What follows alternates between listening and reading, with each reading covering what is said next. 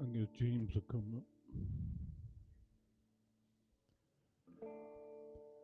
This is the day that the Lord has made. I will rejoice and be glad in it. This is the day that the Lord has made. I will rejoice and be glad in it. Rejoice in the Lord. Rejoice in the Lord. Celebrate the presence of the Lord. He is worthy to be praised. Celebrate the presence of the Lord. He is worthy to be praised. Rejoice in the Lord. Rejoice in the Lord. This is the day that the Lord has made. I will rejoice and be glad in it. This is the day that the Lord has made. I will rejoice and be glad in it. Rejoice in the Lord. Rejoice in the Lord. Celebrate the presence of the Lord. for He is worthy to be praised. Celebrate the presence of the Lord. for He is worthy to be praised. Rejoice in the Lord. Rejoice the Lord. Rejoice in the Lord. Rejoice in the Lord. Celebrate.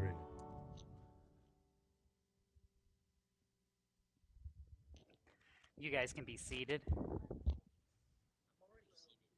Well, then you can stand up.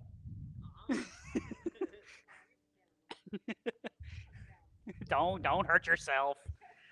Don't encourage him. They're wrong encouragement. oh my goodness. This is your fault. You're influencing her, aren't you? Yes. When in doubt, we're blaming the teenagers. All right. There. Yeah, but you're closer. Someone has to. Rejoice in the Lord always. Again, I will say rejoice. Let your gentle spirit be known to all men. The Lord is near. Be anxious for nothing, but in everything by prayer and supplication with thanksgiving, let your requests be made known to God. And the peace of God, which surpasses all comprehension, will guard your hearts and your minds in Christ Jesus. Last week, we kind of had our sort of getting back into the swing of things. So this week, we are getting back into the swing of things. And so we are going to do something that we have not done since March. To celebrate communion, the Lord's Supper. I'm going to go ahead and warn you, we're going to do this a little different than we normally do, have done. And that is just because for at least this month and maybe even into next month, we're going to be overly cautious where we can. So that's why we didn't take up an offering last week. We won't take up one this week. If you'd like to worship through giving, the plates are right back there in the corner, and you can do that on your way in or on your way out, however you would like. But we're trying to avoid as much communal thing or as many communal things as possible. So no passing of plates, no touching stuff that everybody else has had their hands all over. That way, we are smart and safe as possible as we can possibly be. So what I'm going to explain this is, in a minute I'm going to pray, and while we have a song going on, I'm going to ask that you would calmly, if you are able, make your way to the back, partake of the bread, of the juice, return your cup right where you got it, and then return to your seat. I would ask that you do that from the back to the front. Does that make sense? You're adults. You can look around and figure out when the row behind you has gone and the people. I know a few of you are next to other rows. Mm-hmm. I think you can kind of look and give a nod and like you do at a four-way stop sign when everybody gets there and you just go. You know. This is I have never seen so many four-way stops in all my life until I moved to Illinois. We don't have them ah, in know. North Carolina. They don't exist. You get here and it's like, why does no one have the right of way? But anyway, that's a completely different discussion mm. for another day. I'm telling you, it's it's brutal. So, does that make sense? Is anybody confused? If you are not able to make your way to the back and you would like to ask someone around you if they could bring you one, that is up to you, not me. but I'm not going to make you have to grab something that someone has passed. So, with that said, hopefully, as we begin to return to what actual normal should be, which for the Christian should have always been an attitude of worship and of service, let's pray. Lord, we thank you. We thank you for your blessings and your mercies no matter what befalls us in this world.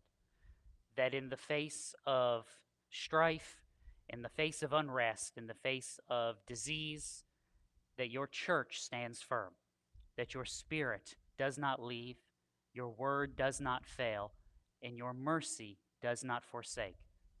That no matter what happens, what we face, whether we turn on the news or as we travel through this world, that we can be secure in you, knowing that our hearts are grounded, our minds are clear, and our souls are preserved with you. Lord, we'd ask that as we partake in this time, that even though it is not how we would normally do it, that you would bless this moment, that you would strengthen our hearts for service in what is your kingdom and not our world, longing for the day when you return, rejoicing in the interim, being the people you've called us to be, disciples, learning your word, being grounded and proclaiming the truth of all that you are and all that you have done. It's in Christ's name we pray. Amen. Amen. You would start with the uh, the back rows, and you guys can begin to make your way. And again, if you would just partake while you are there.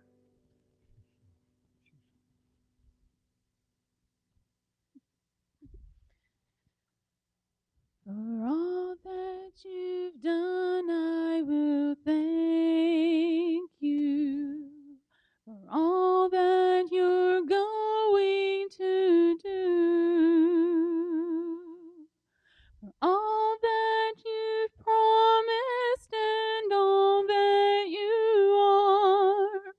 all that has carried me through. Jesus, I thank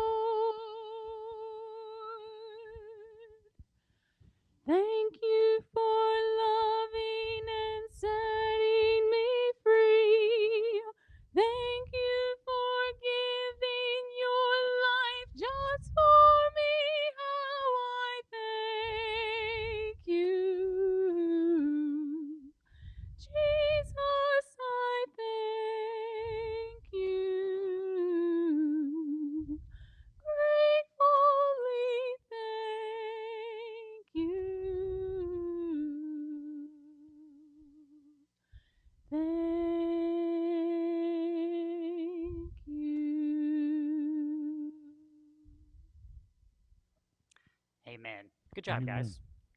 Now, when the disciples finished this with Jesus, they uh, sang a hymn before they went out. So every time we conclude, I think there's nothing more appropriate we can do than stand and sing.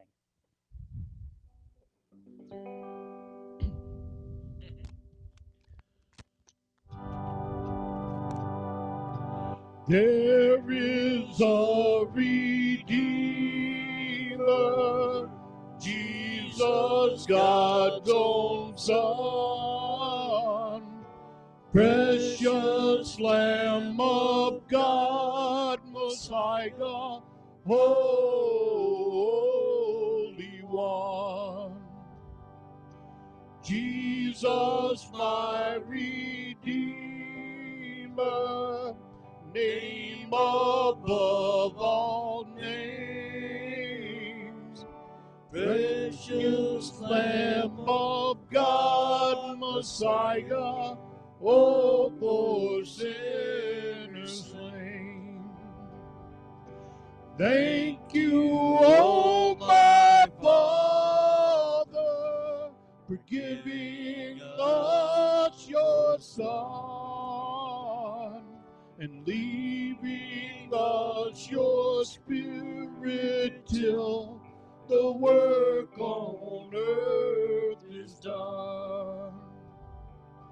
When I stand in glory, I will see his face and serve now, serve my King forever in that holy place. Thank you, oh my Father,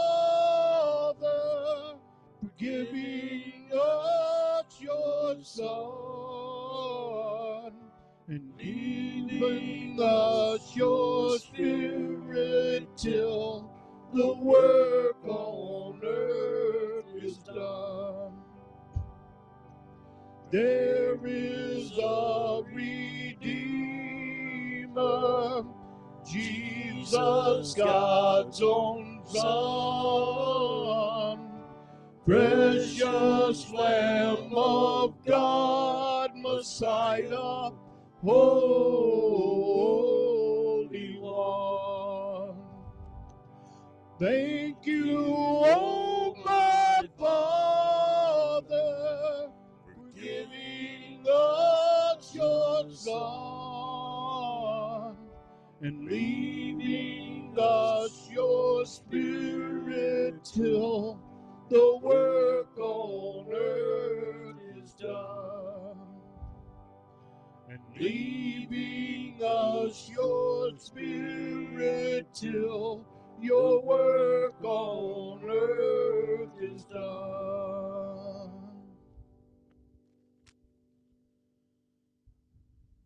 All right, you guys can be seated. Hey, we're not going to do this joke every time.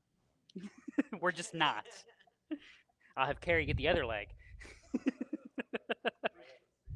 yeah, yeah. If if you don't know and you haven't been told yet, um, remember in your prayers this week, James goes Tuesday. He fell and twisted his knee enough where he actually broke his leg below the knee.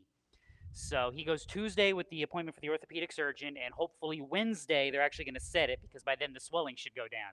You know you did a good job when it's too swollen to actually reset broken bones. So, So if you go by, make sure you pat him on the, the left leg. See, it's a good job. Good job. Left. Okay, we'll go with the shoulder then. All right. So, uh, another update. Yeah, don't don't give Daryl any ideas. Don't give Carrie any ideas. Um, or yeah, there you go. Don't give Ginger any ideas. um, update on Clark. If you did not know, Clark fell at home the other day and basically landed right on his knee. Um, was tr- doing okay. Talked to his doctor, but it just started swelling on him, and it wouldn't. The swelling wouldn't really stop. So eventually, by the time his doctor's office was closed, is when he decided he needed to do something about it. So he called the uh, rescue squad. They came and took him. He's at uh, Swedes. They were ready to send him home. They thought the swelling had kind of abated, but they kept taking his blood pressure, and they thought the machine was broken because it kept giving them a bad reading. I think the last reading they had was about 60 over 40 or something like that for his blood pressure. Finally, the nurse goes, after the fifth time, the machine can't be broken. And they realize it's not that he was swelling, his blood pressure, blood pressure was low because he was bleeding in the knee. So they got that situated and taken care of, and now it's just a matter of all of his blood counts and levels and things have to go back up. We uh, we called him this morning, and as we called him, they were literally picking him out of the bed to get him to start walking around. So his uh, blood pressure's back up, his uh, blood count's going back up. As long as he can walk without his blood pressure dropping, he can hopefully go home either this afternoon or tomorrow morning. So, an eventful weekend. Everybody decided to pick this weekend to go to the hospital. So, hmm uh, yeah, that's a, trying to think. Yeah, you did yours first, I think. I think, yeah, Clark copied you. I think you went first. Um, other announcement, excuse me, uh, nursery schedule. We Where is that posted again? I can't point directions. It's over here. And if there's a mistake on it or you need to have your name taken off of it or adjust the schedule, let Elena know. She's the one who made the schedule based on what we had before. So if you are unable to, to take your nursery date, then let Elena know and we will get that adjusted and worked out. So in the short term, as people are able to kind of come and go and, and be back in our service, please keep a check on that. And if you notice that somebody is up there, and like in case we don't notice that somebody is up there for nursery duty that like hasn't been here because they're still staying home, then and that's fine. Just let us know so we can make sure we cover that. If we can't, we go ahead, parents. We've got a secondary option going on. Um, we've made a little kids corner in the back. There's some kids books, some coloring stuff. So if your kids up up through school age are here, children, and I'm talking to mine as well. If you can sit quietly, and maybe should talk, talk to Jonathan too. If you can sit quietly and color without making a disturbance, but accurate. Mhm. If you can color and read quietly without disturbing everyone, then you are welcome to do that. If you can't, we'll go find Ginger. That's how that goes, right? Yeah. Yep. Yes, you are. All right. Anything else that I'm forgetting? Oh, oh, oh, oh. Next Sunday, I will have um, updated financial info for you guys for the year. Elena got it from um, Simplify, the, the accounting firm. And so they've sent it to us for the last three months, all the year to date stuff. And I will get that posted on the bulletin board and have that set up. And that way you guys can kind of see what's been going on as far as all of our books and records for the last couple of months is nobody's been around to see it. So it's just, it's almost like the last, part of me wants to just pretend like April and May didn't happen and just, you know, like, like we went from March to today, but I can't because I lived it. So got to got to remember to fill in the gaps as we go. So if there's nothing else that I'm forgetting, then the last thing is which judge of Israel made up riddles? Samson. No, that you're supposed to say that one out loud. Yes, that was the one you're supposed to say out loud. Now, who did the homework and actually read the chapters in Judges? Ooh, okay. My favorite Sunday school question, because we always ask this one in Sunday school and we always give the kids credit for a wrong answer. So, ready?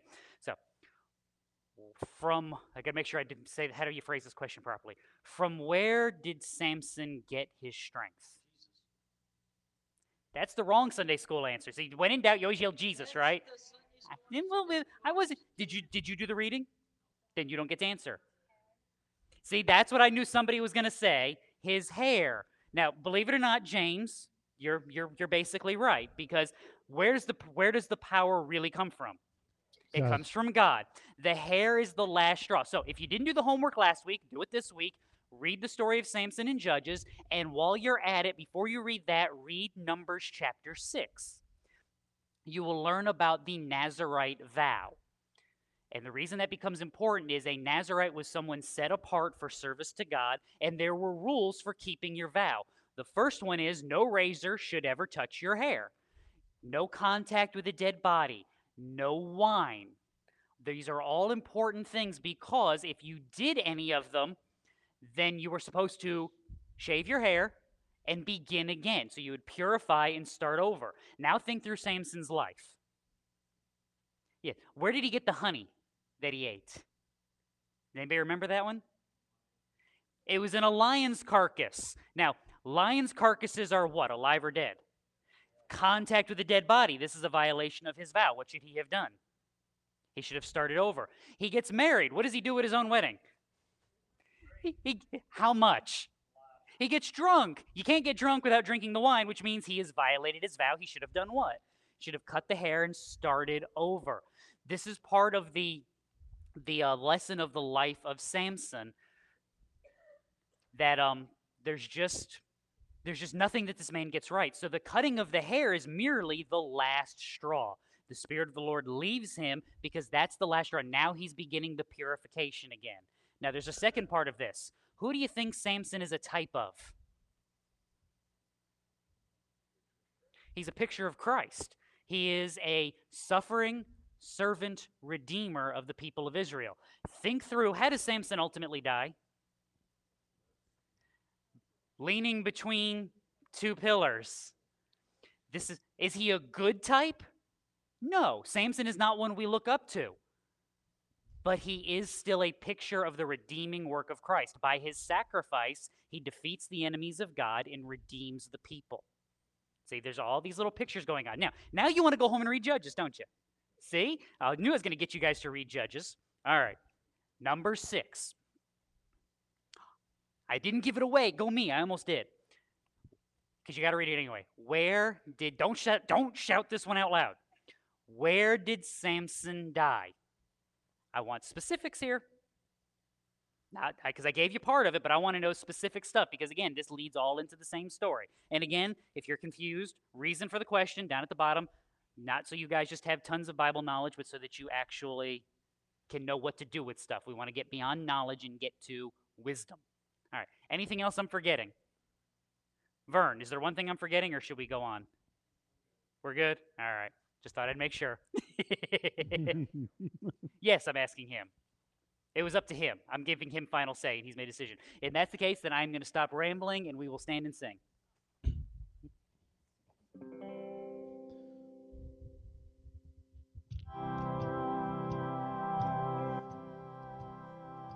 When we walk with the Lord in the light of His Word, what a glory he sheds on our way. While we do his good will, he abides with us still, and with all who will trust and obey. Trust and obey for there's no other way to be happy in Jesus but to trust and obey. Not a shadow can rise, not a cloud in the sky, but his smile quickly drives it away. Not a doubt nor a fear, not a sigh nor a tear can abide while we trust and obey. Trust and obey, for there's no other way to be happy in Jesus but to trust and obey. Then in fellowship sweet, We will sit at his feet, or will walk by his side in the way. What he says we will do, where he sends we will go. Never fear, only trust and obey. Trust, Trust and obey, for there's no other way to be happy in Jesus but to trust and obey.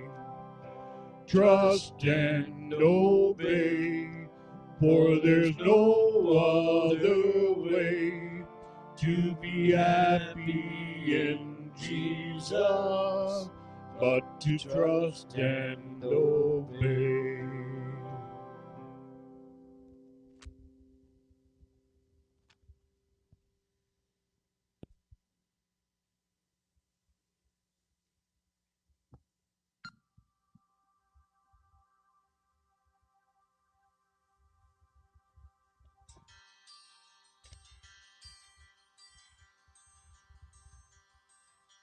Farmer and a teacher, a hooker and a preacher, riding on a midnight bus bound for Mexico.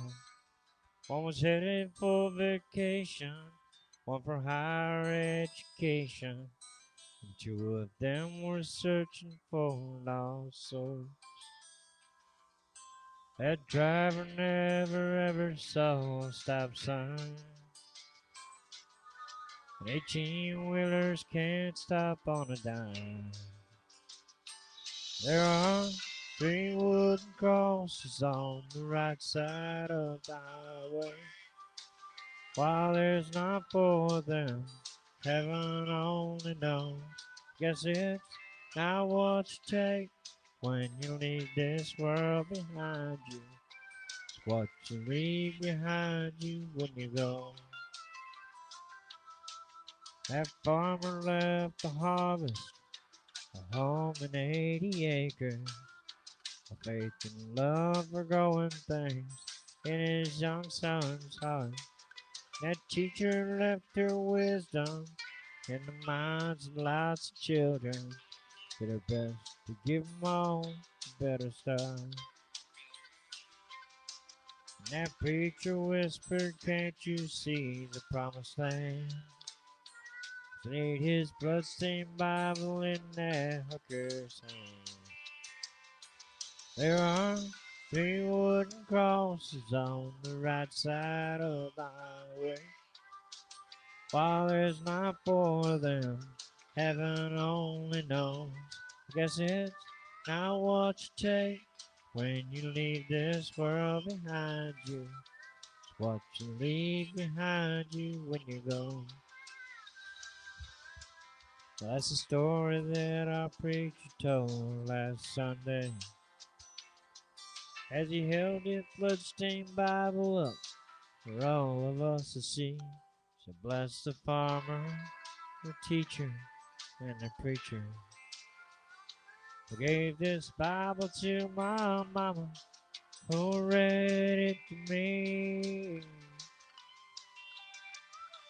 There are three wooden crosses on the right side of the highway. While there's not four of them, how I guess we know. It's not what you take when you leave this world behind you. What you leave behind you when you go. There are three wooden crosses on the right side of the highway.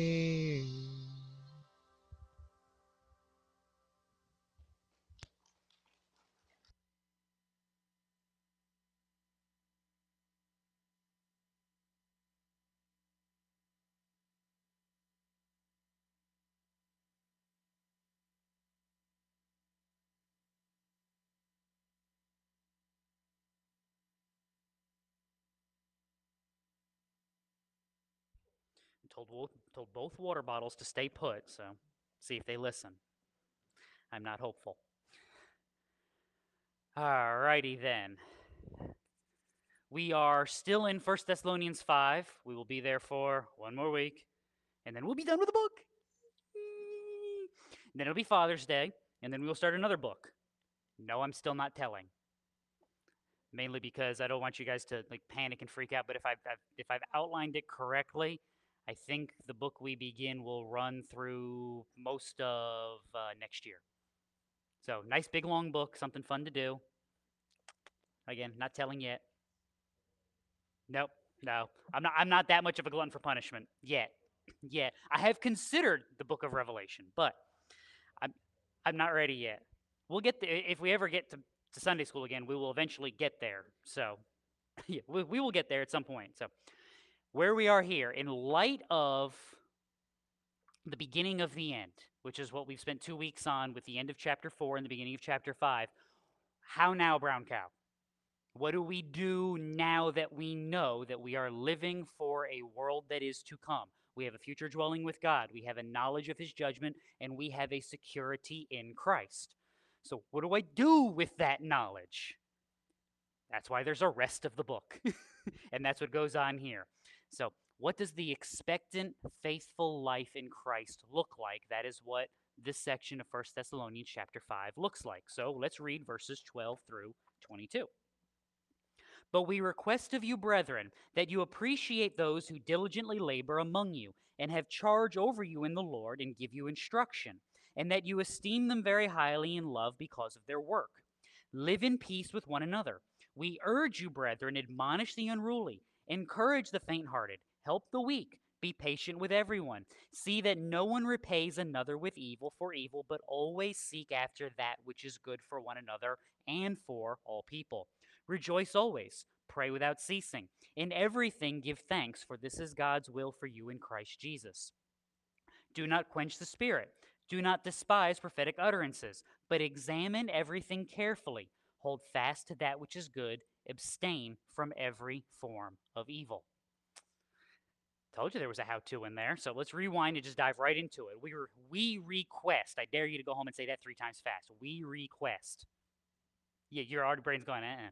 We request of you, brethren, that you appreciate those who diligently labor among you and have charge over you in the Lord and give you instruction. Now, it's one of those times when I'm going to point out that they, they got this one wrong.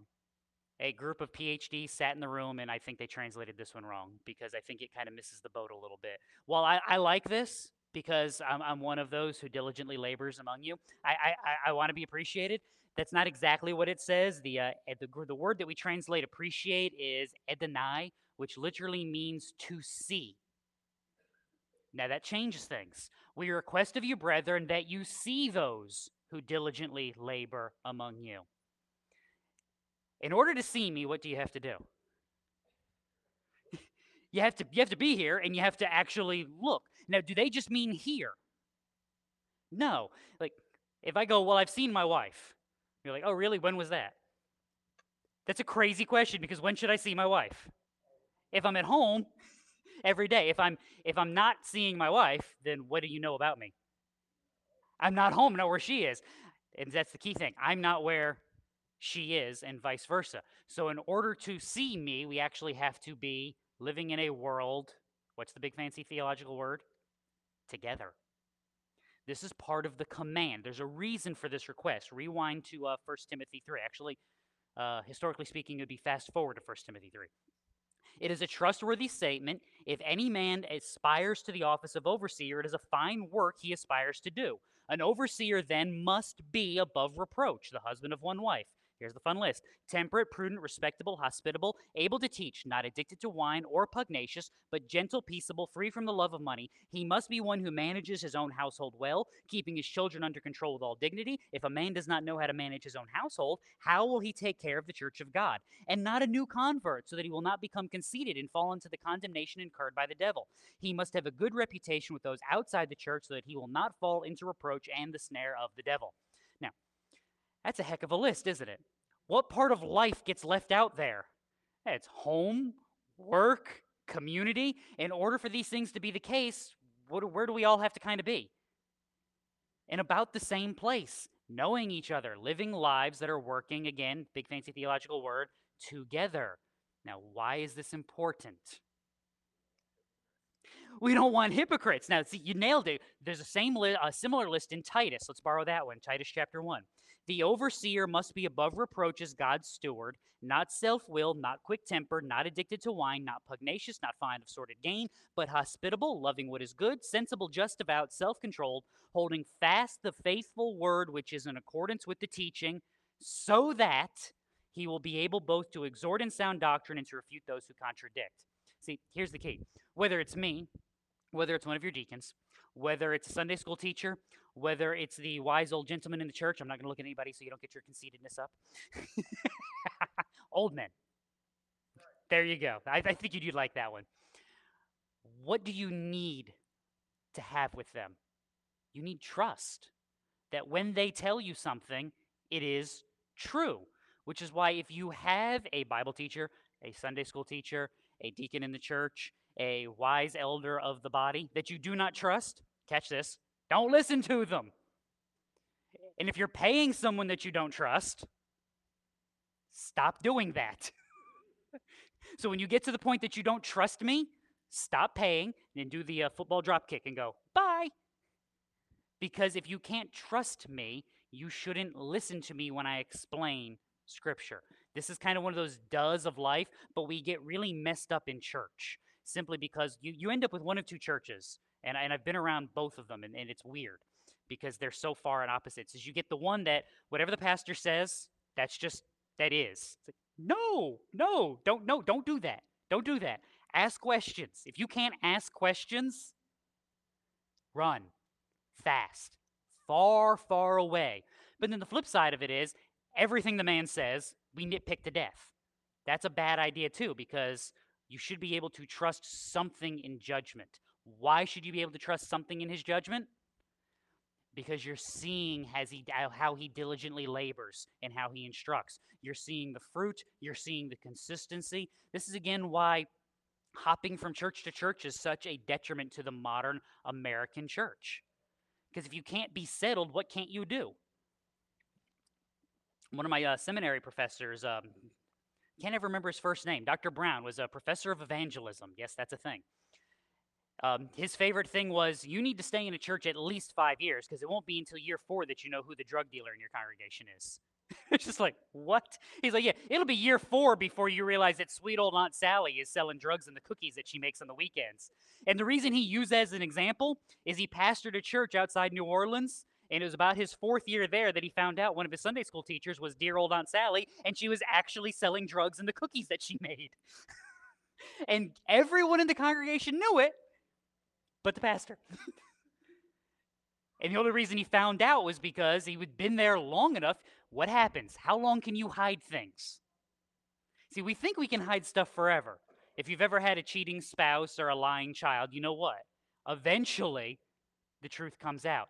This is again why hopping around is so dangerous because we don't know people, and worse, people don't know us. We keep trying to be perfect, we keep trying to be good on the outside.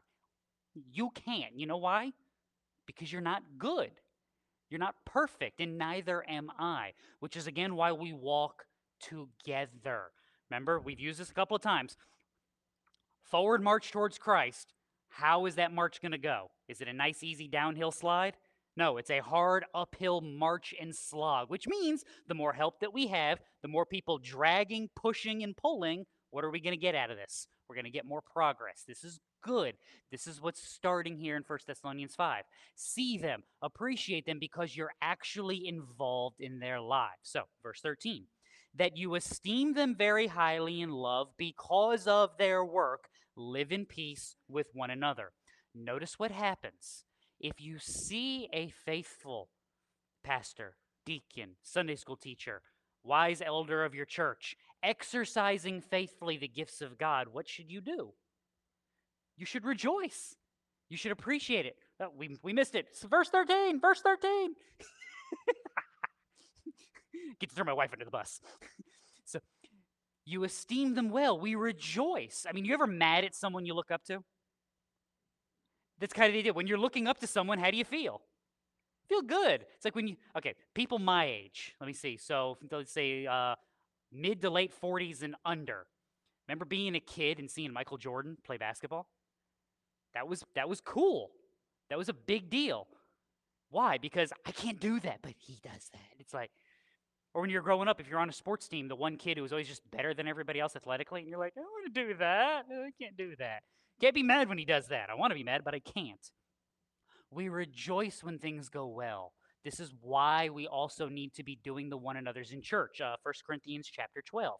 There are a variety of gifts, but the same Spirit. There are varieties of ministries in the same Lord. There are varieties of effects, but the same God who works all things in all persons. Why? Each one is to give the manifestation of the Spirit for the common good. If you are in Christ, you have been gifted by the Holy Spirit for ministry and service in his kingdom. Romans 12, 1 Corinthians 12, Ephesians 4, 1 Peter 4. Those are four different lists of spiritual gifts. Start looking through them, figuring out which one you have, and serve.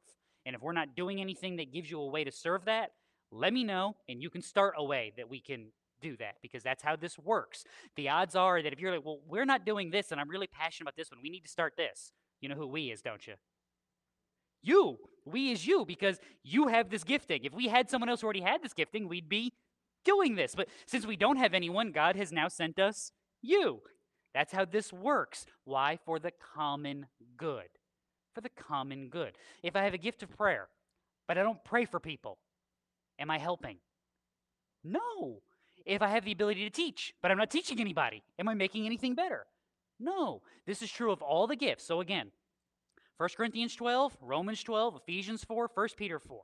Two 12s, two 4s, easy to remember. And go through. And you're like, well, I don't know which one's which. Don't we have an exam? Yes, we have all these lovely spiritual gift inventories. I despise them. You know why? Read the list, see which one you like. Odds are you're going to be good at the one you actually enjoy and have a disposition when you read, be like, ooh, that sounds like something I can do. Then do that one. So, verse 14, Paul continues We urge you, brethren, admonish the unruly, encourage the faint hearted, help the weak, be patient with everyone. So, with all of that knowledge, with all of that rejoicing, with all of that serving in accordance with the gifts of the Spirit, we follow the words of the great prophet Yosemite Sam and we Yamuel. Nobody ever gets that joke. So it just hurts me. This is why the admonition of verses 12 and 13 are so important. You actually do something with your work in the kingdom. Now, catch that. If, if how many of you have a job? Do you get to go to work and like sit and play on your phone all day? so what you're saying is you don't actually have a job. see, there's a see. I ask that because if they if they are actually paying you to do something, you know what they expect? For you to do the thing that they're paying you to do. So if you're not doing that thing, whatever it may be, but you're playing on your phone or you're jogging circles around the office, then you're not actually working. Christian, you have been redeemed by God and set to, dirty word, I know, work in his kingdom, which means you have been gifted, prepared, and sent out to service, which means you should be actually actively doing something. This is also one of those proofs of salvation. You're like, I, want to do something. What? I don't know, but I want to do something. See, that's a good thing. That's the Spirit giving you one of these deals right here. They'll call the left foot of fellowship. Like, come on, give me. No, no, not that way. Not that way. There you go. That's a good. Keep going that way. If the Holy Spirit loves you, He will do that on occasion. Just like when your parents, when they loved you, they every once in a while snatched you up, and it was for your own good. It's for your own good, believe it or not. Now, how do I do these things? What's my standard by which I do this? Because this is hard work, isn't it? Admonish the unruly, encourage the faint hearted, help the weak, be patient. Ah, this is where the totality of your New Testament comes into play. 2 Timothy 3.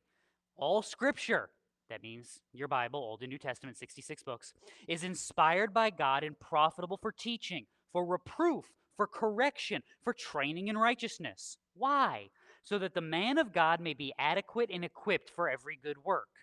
See, this is the context of our Christian community. We are doing this work based on the what based on what the word tells us, how it instructs us, and therefore we serve. This is simple. Now you see why 12 and 13 have to be the starting point. Because what was the starting point there? Be happy about good instruction. They're doing hard work. They're laboring to teach you well so that you will know well, so that you will do well. This is why we put that little trivia question in the bulletin. What do I keep saying every week? This is not so you can win Bible charades or, you know, Bible trivial pursuit. That's just knowledge. What do we want? Wisdom. Knowledge is knowing stuff. Wisdom is knowing what to do with the stuff. So, Paul continues, verse 15. See that no one repays another with evil for evil, but always seek after that which is good for one another and for all people. Here's your first step. Where does it start? With whom does it start? Me. No, no, me. no, no, no, me. You see, there's the argument. For you, it starts with you. For me, it starts with me. And thank God you're not me. And I'm not you, because that would be weird. The condition of our hearts matters. Who are we on the inside? Matthew 5. You have heard that it was said, You shall love your neighbor and hate your enemy.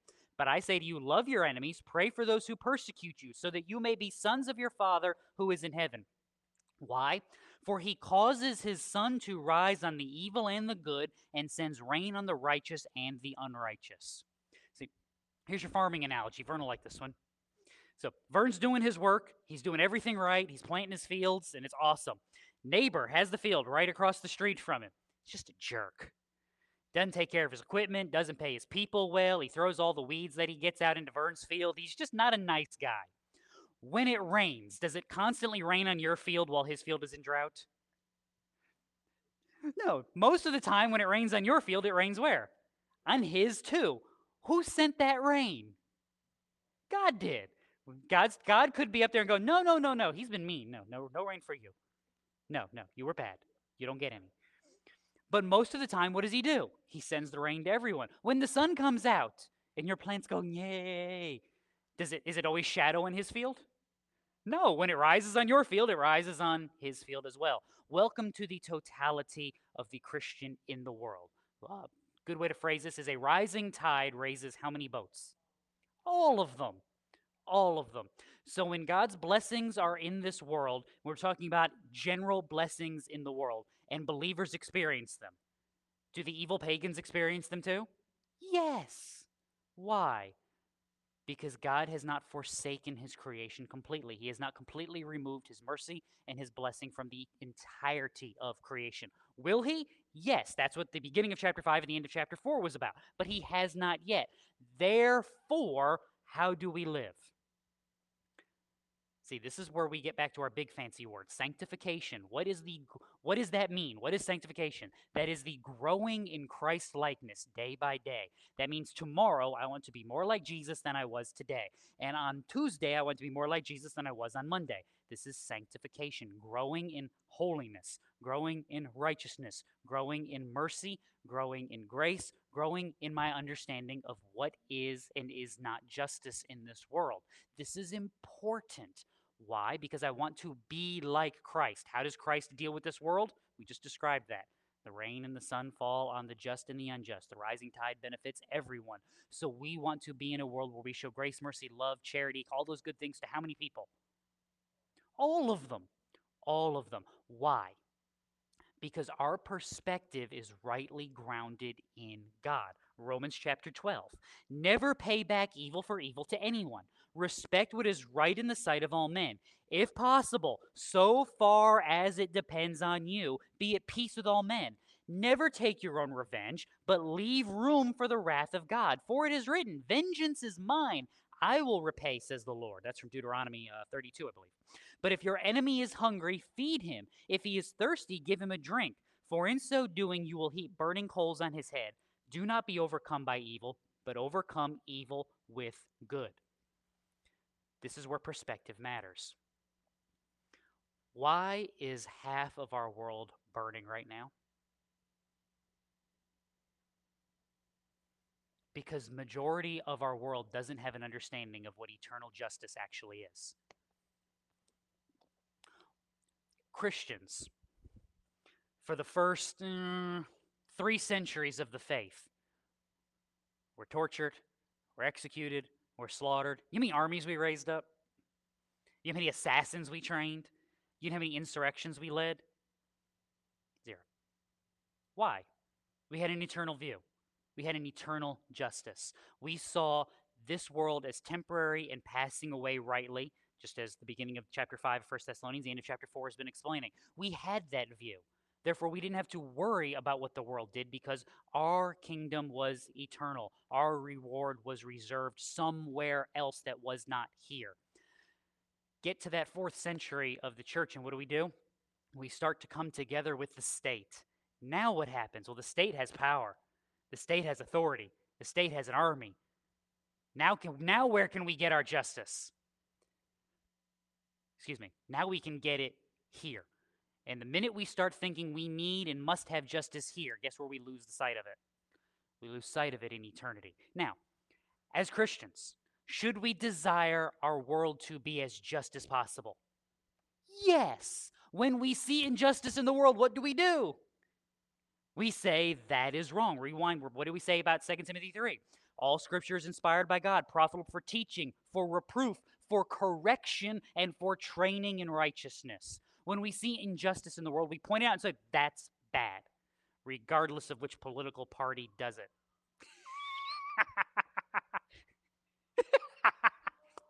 it won't. Just throw it against the wall real fast. That'll stop it. the advantage of that is the number of people that you can't see right now who are checking their phones real quick, making sure they're. I don't want to be next. I always, I see, I always get a good laugh at that because the first sermon I ever preached in a church, mm. five minutes in, I was just kind of getting into a comfortable place where I wasn't paying attention to stuff, and this phone goes off in the middle of it. You know who was holding it? My mother. like, great, appreciate it, mom. So yeah, so you live with it. It's over. Doesn't matter who does the injustice. If it's unjust, we say what?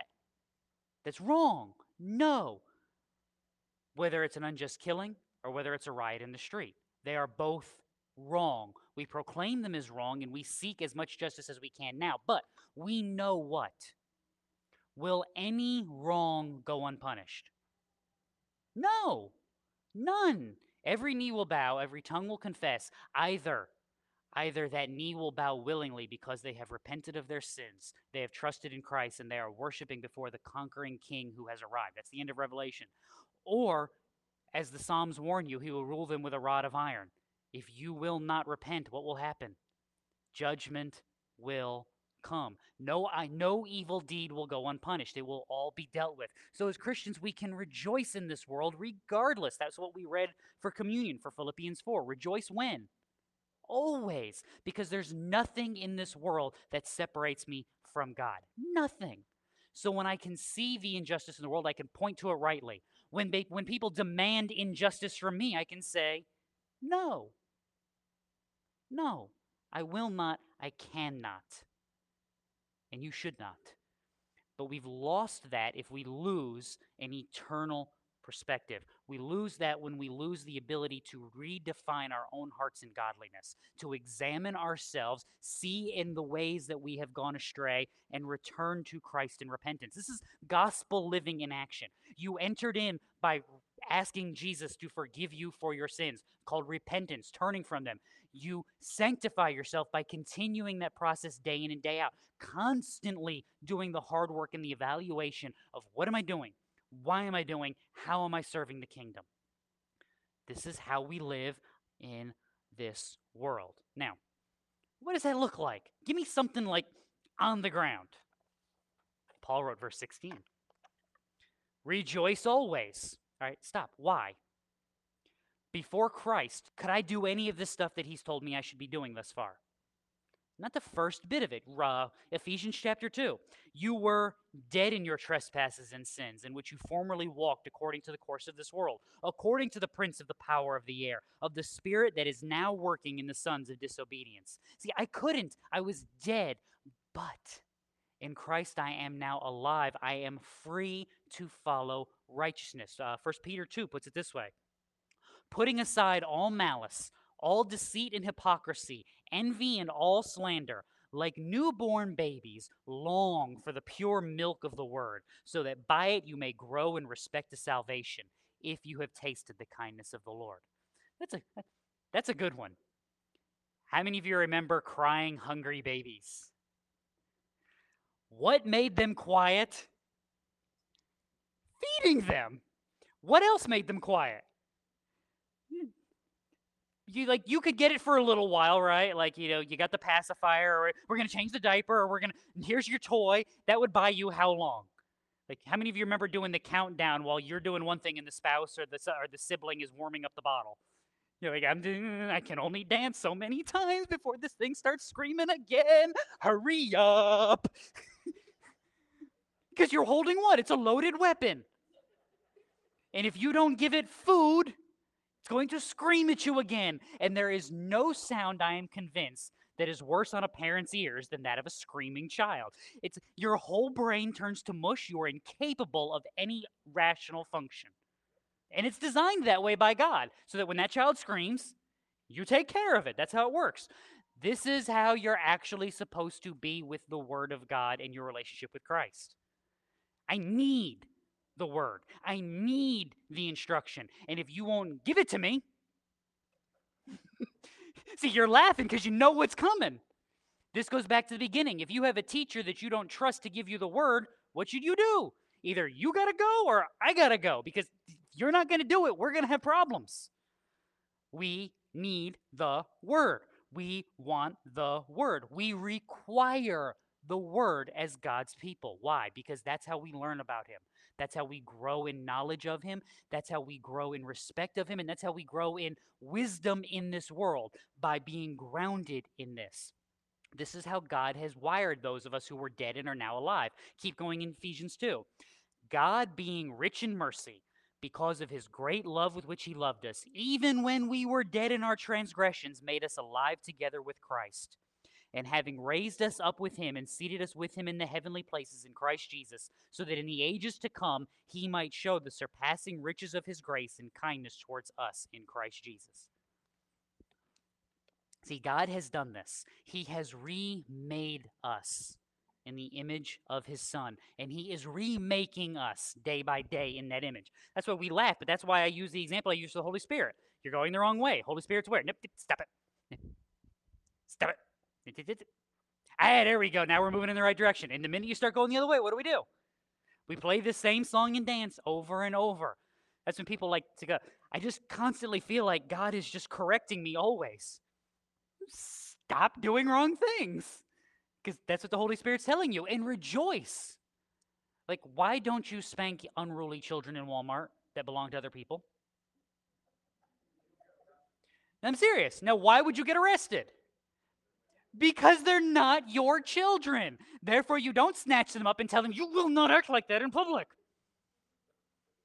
Who do you do that to?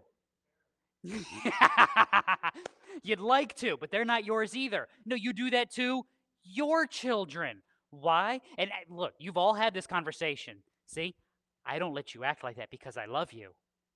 See, you've, you've given them that guilt trip, right? You see, you're like, mm-hmm, mm-hmm. Welcome to the Holy Spirit. He's disciplining you. Why?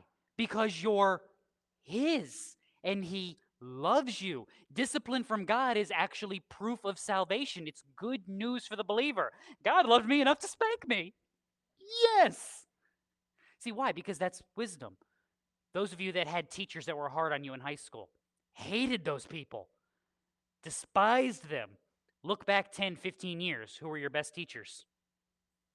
Typically the ones you hated. Why? Because they actually expected something from you. And in your wisdom and maturity, you look back and go, man, they actually cared what I did and how I acted and what became of me. Dag nabbit. Believe it or not, you get to know her. I think that's why Ginger can be like she is. Those kids on her bus, what does she want from them? She wants them not, not just for her, she wants them to have that respect and love for who? She cares about those kids. Therefore, when they act out of line, she does what? No, you don't act like that because I will not let you act like that because I expect more from you.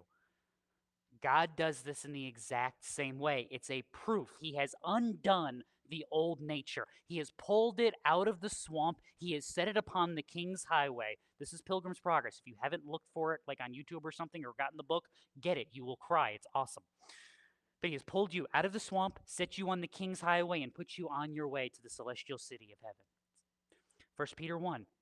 Blessed be the Father and God of our Lord Jesus Christ, who according to his great mercy has caused us to be born again to a living hope through the resurrection of Jesus Christ from the dead, to obtain an inheritance which is imperishable, undefiled, and will not fade away, reserved in heaven for you, who are protected by the power of God through faith for a salvation ready to be revealed in the last time.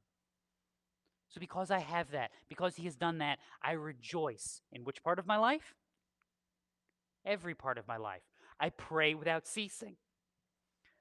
Any of that screams self reliance to you? Any of what we just talked to is be like, I got this, I can do it. No, no, you can't. You are dead and now you are alive because of God. Therefore, you are dependent. Now, if you are dependent, what does that mean? It means you need help. What means has God given us to ask Him for His help? He's given us prayer.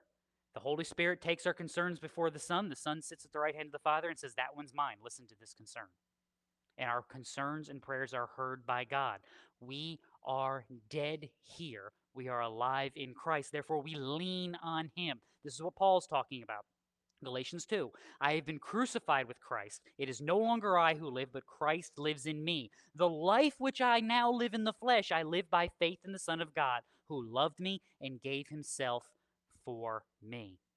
See, he's done that. And he has given me a means by which I contact. Therefore, I pray. When? See, this is a good lesson.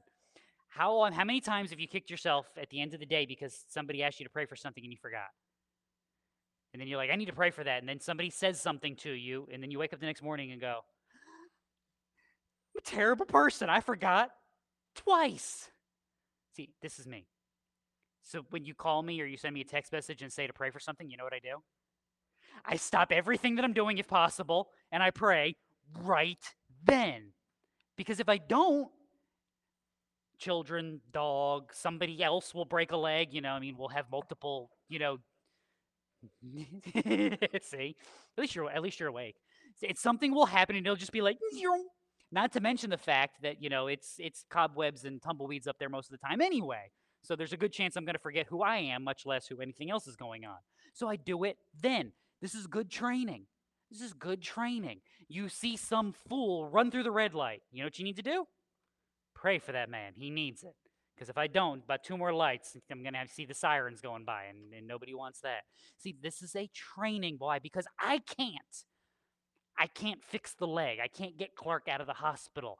I can't make a pandemic end. I can't end a riot. I can't do any of that. But God can. And that's part of the lesson here is just how how powerless have you felt for the last 3 months? you just felt like the world has got this you're, you're the whack-a-mole, right? You pop up and the world's like, "Gotcha." You're like, "Okay." We're the mole, and the universe seems to have the hammer. That's good. It's good. Because that's how this world is. We don't get the hammer, but God does. And the dependence is God, I'm just going to keep picking holes until, wait a minute, no, I'm not. God, where am I supposed to be popping up right here? Please don't let there be a hammer. Go left. Thank you. That's how this is supposed to work. You are dependent. And the beauty of this is he commands you to do this because he actually listens to you because of the work that has been accomplished. This is Hebrews 4. Since we have a great high priest who passed through the heavens, Jesus, the Son of God, let us hold fast our confession. We do not have a high priest who cannot sympathize with our weaknesses, but one who has been tempted in all things as we are, and yet without sin. Therefore, let us draw near with confidence to the throne of grace so that we may receive mercy and find grace to help in time of need. See, we don't go before the throne of God and go, um, excuse me, um, can, guys, can can I sneak by real quick? Can I? I have a question. I'd like to. No, we show up. We talked about this on Wednesday. We don't even have to go, no, no, no, I'm, I'm on the list. If, if you would go ask Jesus, I, you'll find my name. I'm, I'm, I'm up there with him. See, just, just check. I'll wait. Check. Okay, I'll wait. No, when we get there, Jesus goes, oh, he's mine. Let him in. And we're in. Why? Not because of us, but because of Christ. And when we bring our concern, it's not like God is going, How? Why? What, what are these people doing? Because Jesus is what? Tempted in all ways as we are, and yet without sin. He understands that we have fallen because he was tempted, but he did not fall. Therefore, he actually has the way of escape. He actually has the cure. He actually has the righteousness to be presented before us by means of the Holy Spirit. He can give us the ability to overcome if we would do what? Ask. That's the breakdown. We get dependent on us, we lose our dependence on God. And when we do that, we see the world for the broken mess that it is, and we lose our peace, and then we lose our joy because we don't have it. Because who are we? Who's trying to solve all the world's problems? I am. If you people would just listen to me, you would. Mm. No. If you people would listen to God, now we're getting somewhere. Well, how do I listen to God? What does that look like? Ah, see, now I have a life to show you. Now, here's where I made wrong mistake. Don't turn that. Don't make that turn. Stay here. Then you and we lay out. This is again why we need wise elderly people in our congregation. They are good for us because they can go, don't don't do that. That's dumb. And what's the rule? Just making sure nobody's forgotten. That's the, that's the rule. Don't do dumb things. When we see that and they go, that's dumb. Don't do that. We walk. We don't have to fall into that pit. We'll fall into another one, I promise you, but we don't have to fall into that one. Paul continues, verse 18. In everything give thanks, for the for this is God's will for you in eh, if I could speak English suddenly. In everything give thanks, for this is God's will for you in Christ Jesus. See, this spurs me on. I give thanks in everything. Looking where? If I'm giving thanks, who am I not focused on? Me. I'm focused on who?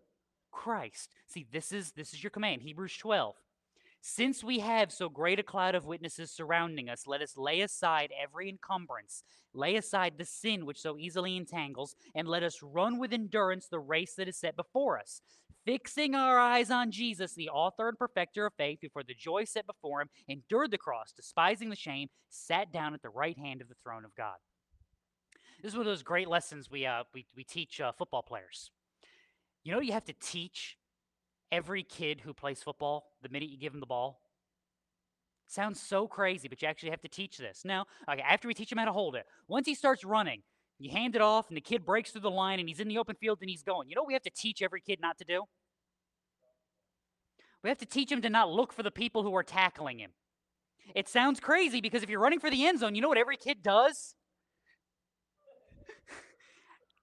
every one of them. I've never seen one not do it. We have to teach them to not look at the people chasing you. Do you know why we teach them that?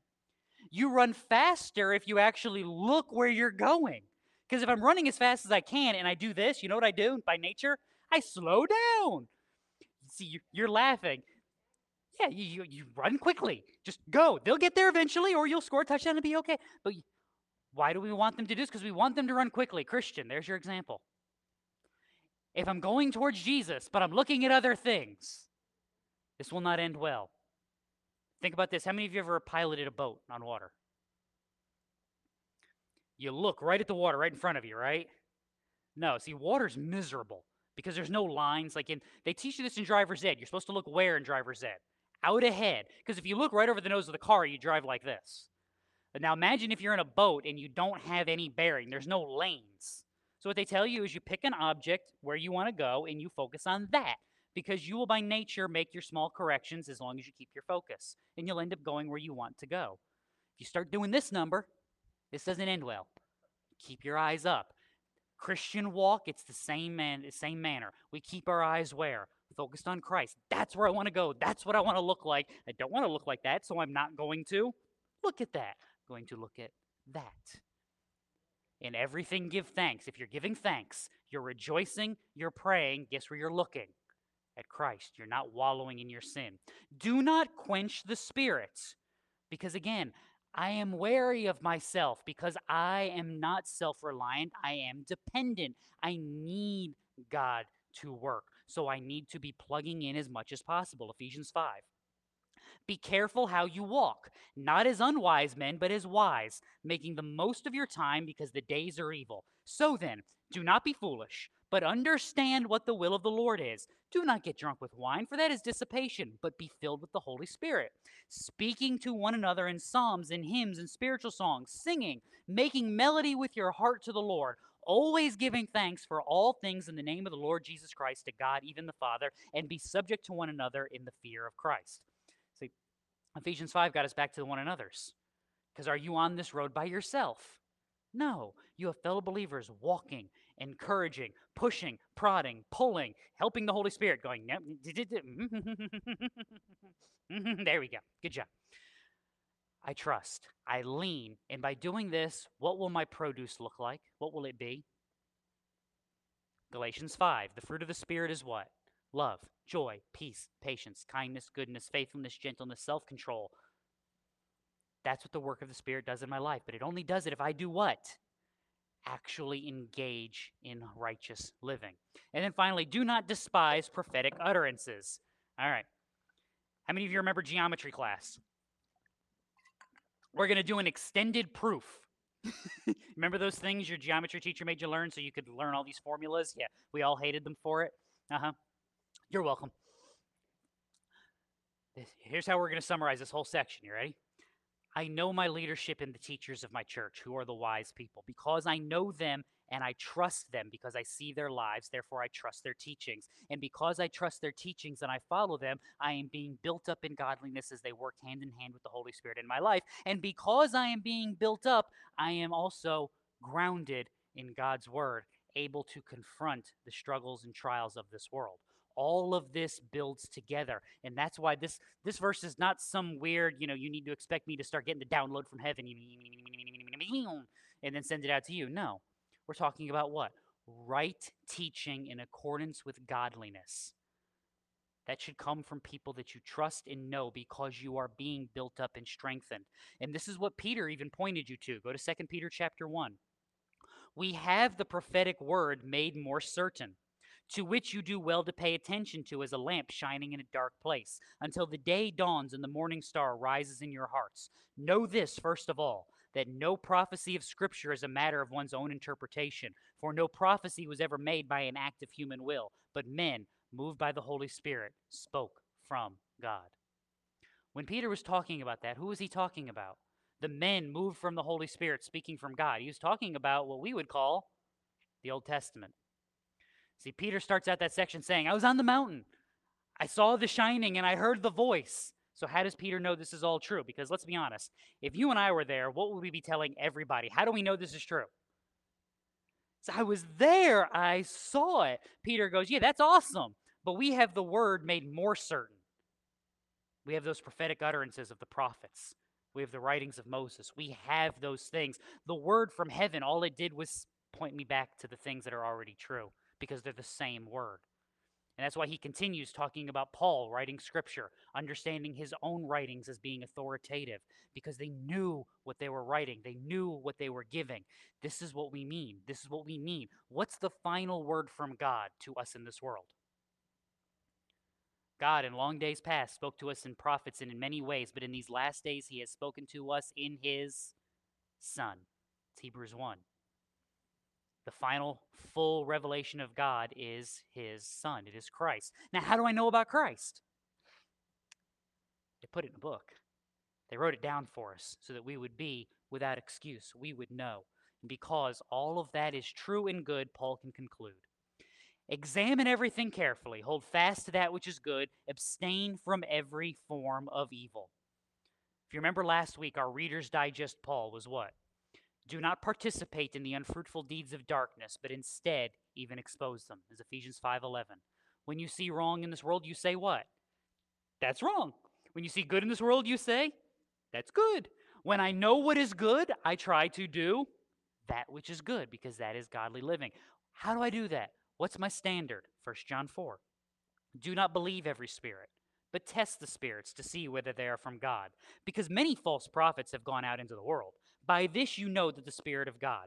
Every spirit that confesses that Jesus Christ has come in the flesh is from God. Every spirit that does not confess Jesus is not from God. This is the spirit of the Antichrist, of which you have heard that it is coming, and now it is already in the world.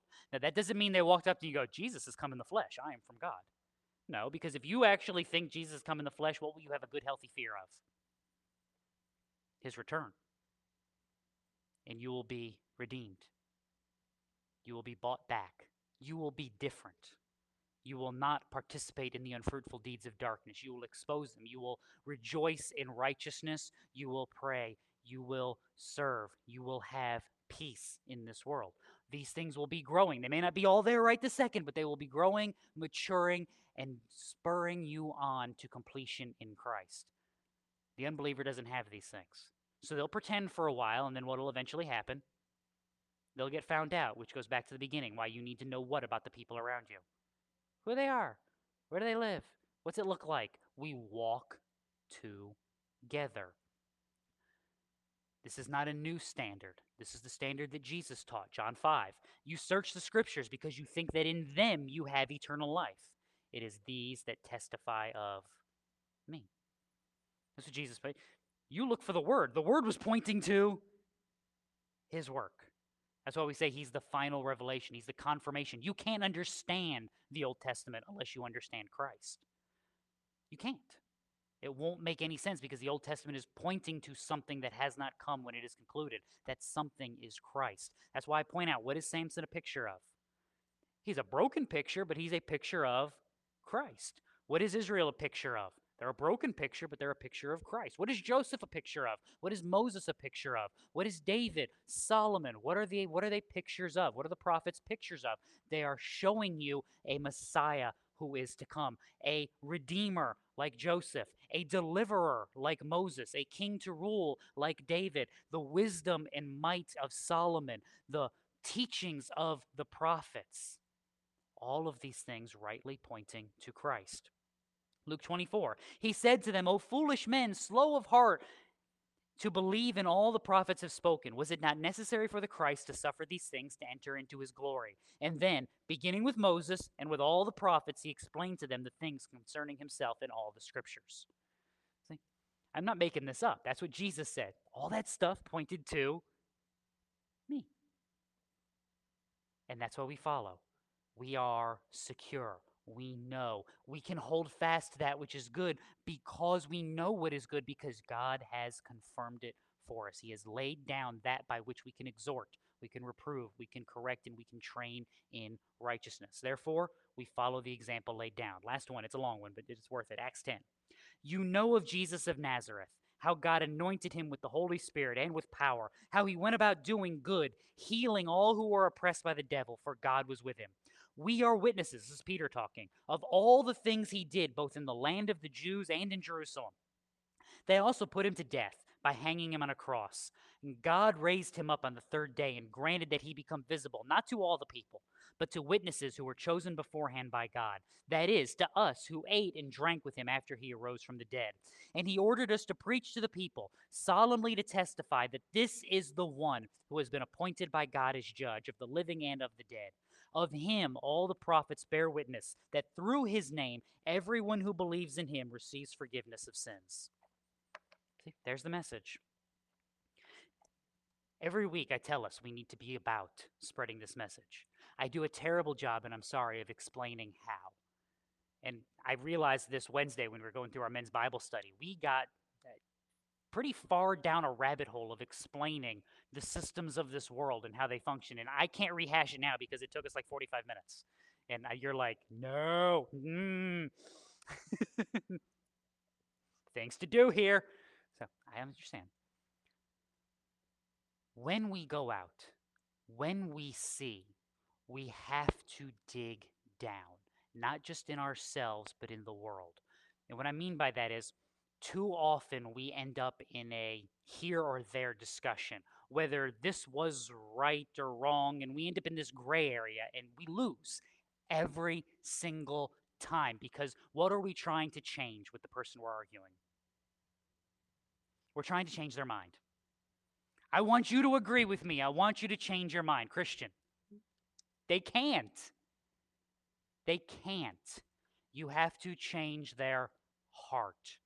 My mind will only change when my heart and my desires change. If you've ever dealt with anybody who's had any kind of addiction, you understand this. Because they can look at you and be like, Well, I don't want to drink. Why are you holding a bottle?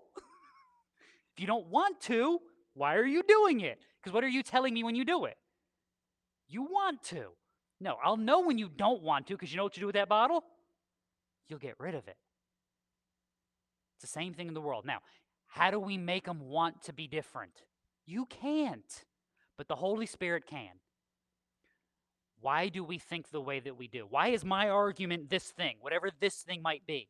Because this is the thing that is grounded on Christ. This is the thing that is grounded upon the world. This is why I do this with my family, because this is how I'm honoring God. This is why I do this thing at work, because this is how I'm honoring God. Why are you so concerned with honoring God? Let me tell you what He has done. See, now we're at a place where we can change hearts and minds. We are able to give a promise. But this doesn't work if we aren't grounded. If we don't have peace, if we don't have joy, if we are not in prayer, grounded in the word, living out the correction of the spirit in our lives, because all we're saying is, yeah, I'm just like you, but I got some fire insurance at the end here. No. Can't, won't. Doesn't work that way. We must be about the work of thinking through our lives. Why do I do this? Because if I'm not actually honoring God doing this, you know what I need to do? Something else. I don't know what it might be, but something else.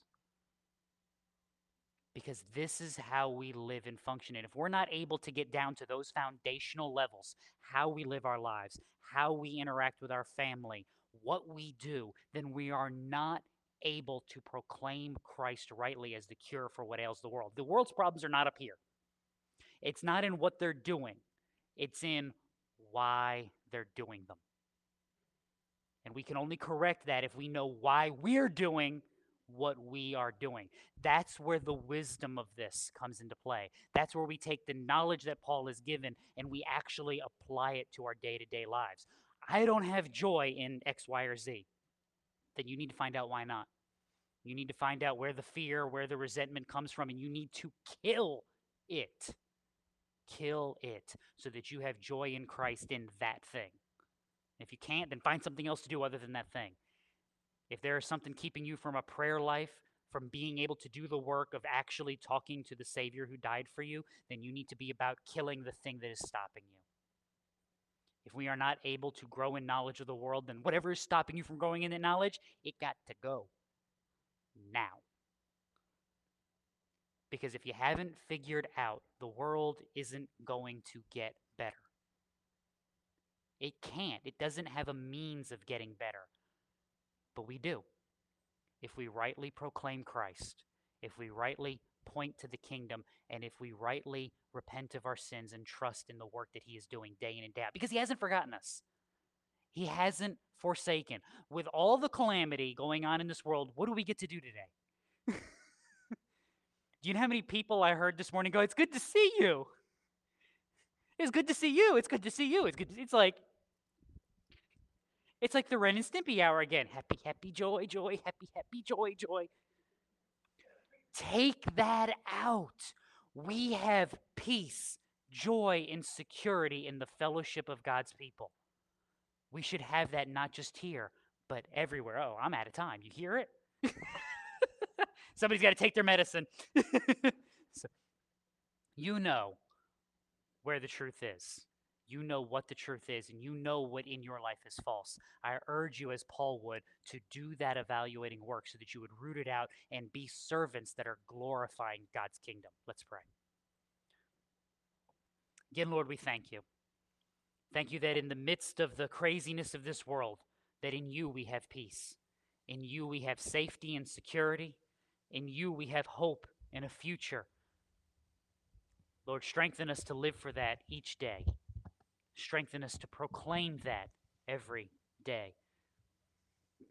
Guard us, protect us, that no matter what befalls us in this place, that our hearts would be secure in you, that our hope would be in you, so that our joy would be unending, and our lives would be a testimony to your great mercy and grace. in Christ's name we pray. Amen.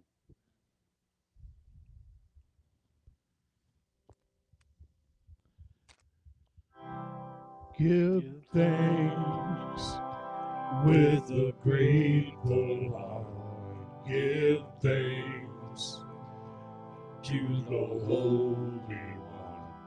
Give thanks because He's given Jesus Christ, His Son. Give thanks with a grateful heart. Give thanks to the Holy One. Give thanks because He's given Jesus Christ, His Son. And now let the weak say, I am strong. And let the poor say, I am rich. Because of what the Lord has done for us. And now let the weak say, I am strong. And let the poor say, I Because of what the Lord has done for us. Give thanks with a grateful heart. Give thanks to the Holy One. Give thanks because He's given Jesus Christ, His Son. Give thanks with a grateful heart. Give thanks to the Holy One. Give thanks because He's given Jesus Christ, His Son. And now let the weak say, I am strong. And let the poor say, I am rich. Because of what the Lord has done for us.